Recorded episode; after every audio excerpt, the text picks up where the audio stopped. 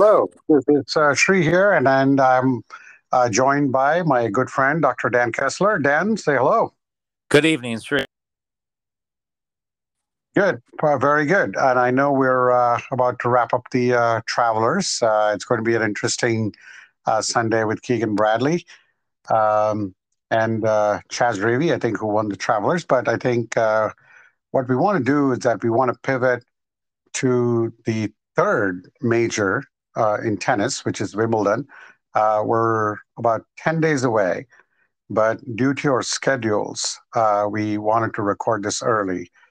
And um, let me just set up the stage and then uh, I'll quickly have uh, Dan chime in as well. So, Wimbledon is going to start on July 3rd. Um, in about 10 days, Djokovic has cemented his place as the world number one. He will be the number one seed followed by Alcaraz number two, and I believe Medvedev is three, and Ruud is four. And Djokovic, uh, fresh from the uh, French Open uh, win, um, will also have an opportunity to uh, equal Roger Federer's record of eight Wimbledons. So I'm going to pause here and uh, have Dan chime in. And Dan, who do you think are the favorites to contend for this year's Wimbledon, and then I'll come back with mine, and then we'll also do some kind of a sleeper pick as well. Okay. Yeah, so I'll give you my two favorites, and then we can come back and do the sleeper later. Um, yeah, so it's hard. Obviously, uh, it'd be hard not to go with uh, Joker as the um, favorite and my, and my pick to win it, win the Wimbledon, win his seventh, like you said. Hard to believe. I can't believe he's gonna uh, match Federer potentially if he wins uh, this Wimbledon as uh, you know as as uh, you know the, having the most titles.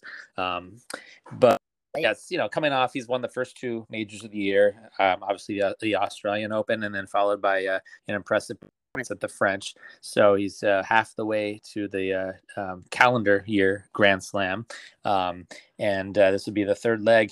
And um, yeah, he shows. You know, he, I, I don't believe he's playing one of the tune-ups this week and he, he knows his body. He knows, uh, you know, after all these, uh, um, you know, years of experience, what he what he needs to do to, in order to be ready. But um, yeah, I, I, just don't see anyone stopping him. So definitely him.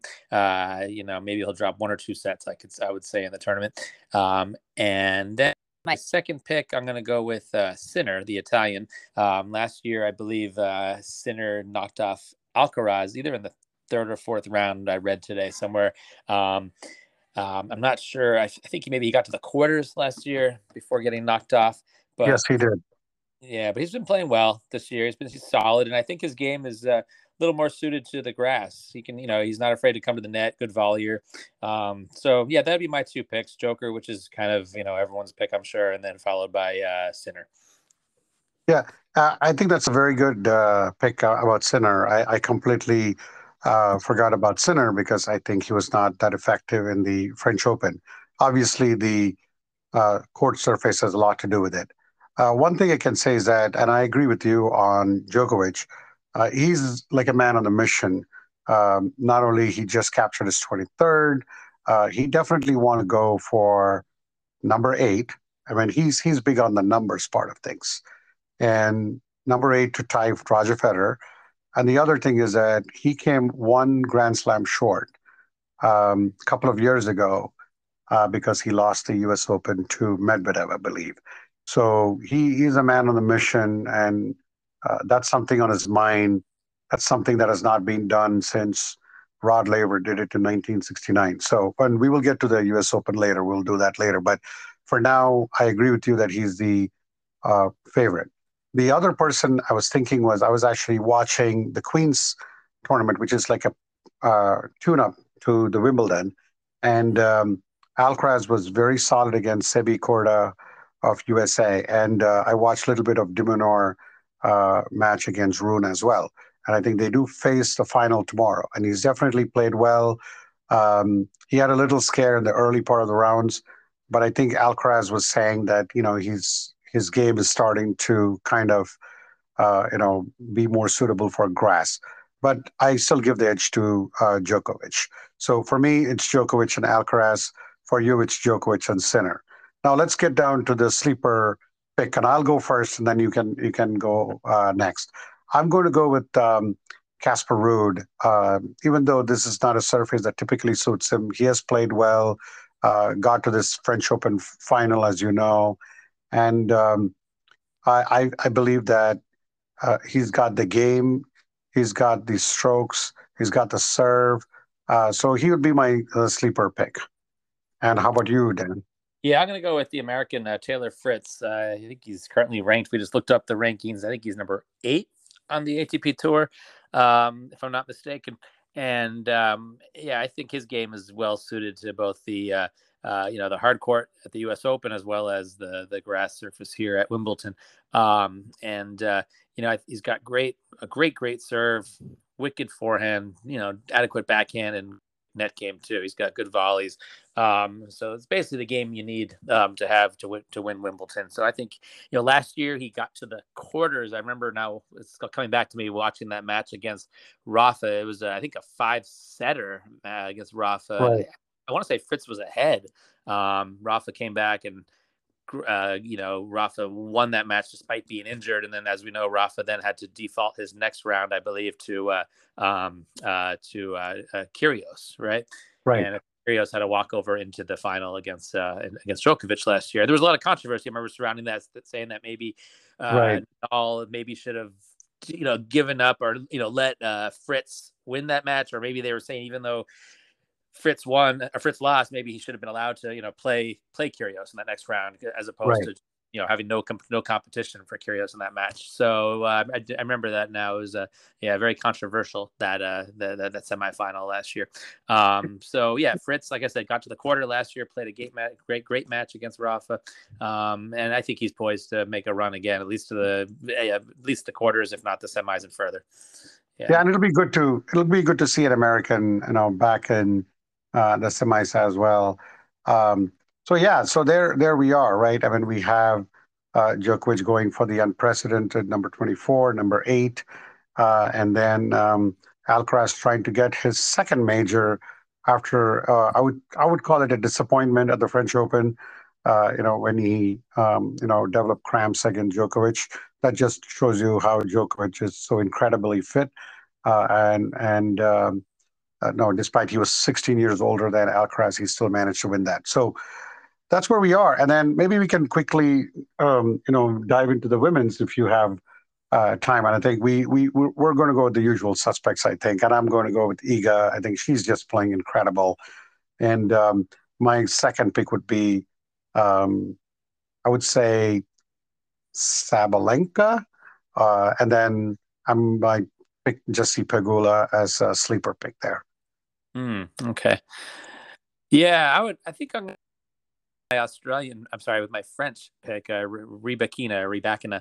Um, only reason I'm saying that I saw something on Twitter or, or, some social media this week, a quote by Roddick saying that Rybakina is the best player on grass. You'd be crazy not to pick her. So um, I don't, like I said, I don't, I haven't watched a whole lot of Rybakina. I know she got hot and won Australian, um, I believe, and she's been playing um, pretty, uh, you know, pretty good tennis overall. Though she did get upset early at, at the mm-hmm. French.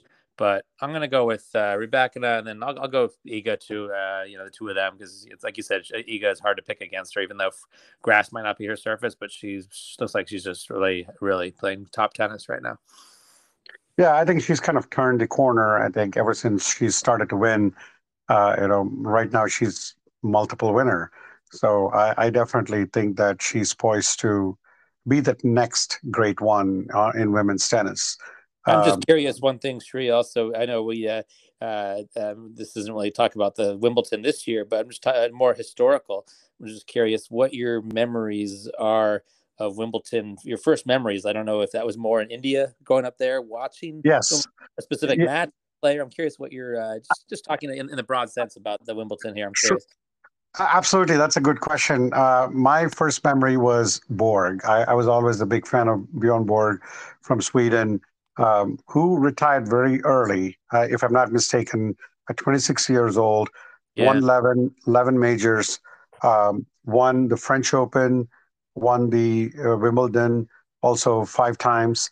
And, you know, he beat McEnroe. And that was my uh, first memory I, I, believe it was 1980 Wimbledon. Uh, it was a classic, and I think they even made it into a HBO, um, yeah. uh, like a uh, you know documentary. So for me, Borg was always my favorite. Um, and um, anytime or McEnroe, and at that time we had Connors as as well, and you had the greats as uh, Ger- uh, Vitas Gerulaitis and uh, others as well. But for me, um, Borg was always my um, idol growing up, and that was my first memory watching him uh, play. And again, you know, since I grew up in India till about right. 1993, uh, uh, Becker was again uh, another favorite of mine when he beat uh, Kevin Curran. I still remember yep. that as a 17 year old. Boom Boom Becker was the was the thing, and then I, I famously remember the the great rivalries that Becker had with uh, Stefan Edberg and uh, Andre Agassi as well. So I know, uh, you know, since you asked me, and I will go back to who your childhood idols were, and uh, especially when it comes to uh, Wimbledon, because that, it's still a one yeah. of the the places to be. Yeah, I was, I'm, I'm a few years younger, about eight years younger than you. So I never had the opportunity to really to watch play uh, on TV or anything. Just only in only in the documentaries and the historic footage. So I can't comment on that. But uh, my first memory, uh, I think, is probably that Becker Curran match that you referenced. Uh, uh, that was probably around eighty. I don't know. I'm thinking like 85, 86. 85. 85. So that's my first 85. real memory. I'm sure I watched a little bit of McEnroe and stuff like that prior to that, but my first real memory of like getting into tennis when I started growing up and playing it and then watching was definitely Becker, this teenager, this you know 17 year old you know West German teenager, uh, just you know with that boom booming serve and uh, pretty hot temper. Um, and uh, yeah just that amazing run he made. Uh, no one had ever heard of him really prior to that, that wimbledon where he won.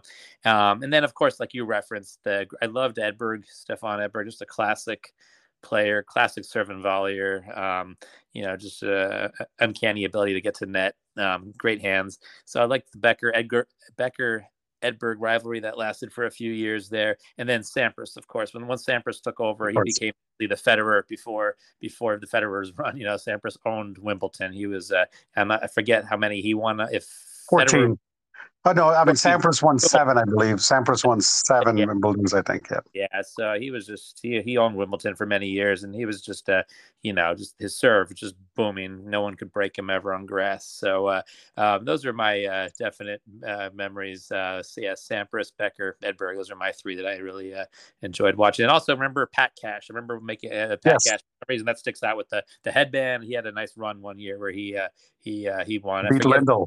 He beat Lendl in the final. Yes, yeah. he beat Lendl in the final. And uh, I, think uh, that was after the famous comment by Lendl saying only cows eat grass. So I think Pat Cash, uh, I think, denied Wimbledon uh, title for uh, Ivan Lendl. But I think it's a good point on the uh, Sampras. It is almost like passing the torch for Federer. I think Federer beat him in the fourth round, you know, when Sampras lost to him. And it was. Um, you know Federer's run after that. I never thought anybody could surpass Federer. Uh, right. Sorry, surpass Sampras with 14. But when we we just probably have watched an incredible, um, I would say, two decades of tennis with Federer winning 20, um, Rafa 22 and Djokovic 23 and not done yet. Yeah, and yeah. and I think for the three to have dominated it, and we've been lucky because even in the old days, whether it's like Borg, McEnroe, Connors, or even with Sampras, Agassi, Becker, uh, Edberg, uh, I don't think we've ever saw domination like what we've just seen in the last two decades. Yeah, so. Um, 67 grand slams. I'm counting right now i think 20 yeah 67 between the three of them. That's that's three months unreal unreal. Unreal. Yeah so no i think that's good to had we had a little segue there but uh, for those in the audience you know i'll try to do a recap. Uh, i know with all the travel schedules we'll try to do a recap of wimbledon um, maybe after the tournament is done but uh, for now enjoy the wimbledon and uh, we'll be back again and thank you, Dan, uh, again for your time and uh, have a good vacation. Thank you. Safe travels to you as well. All right. Thank you. Bye. Good night. Good night.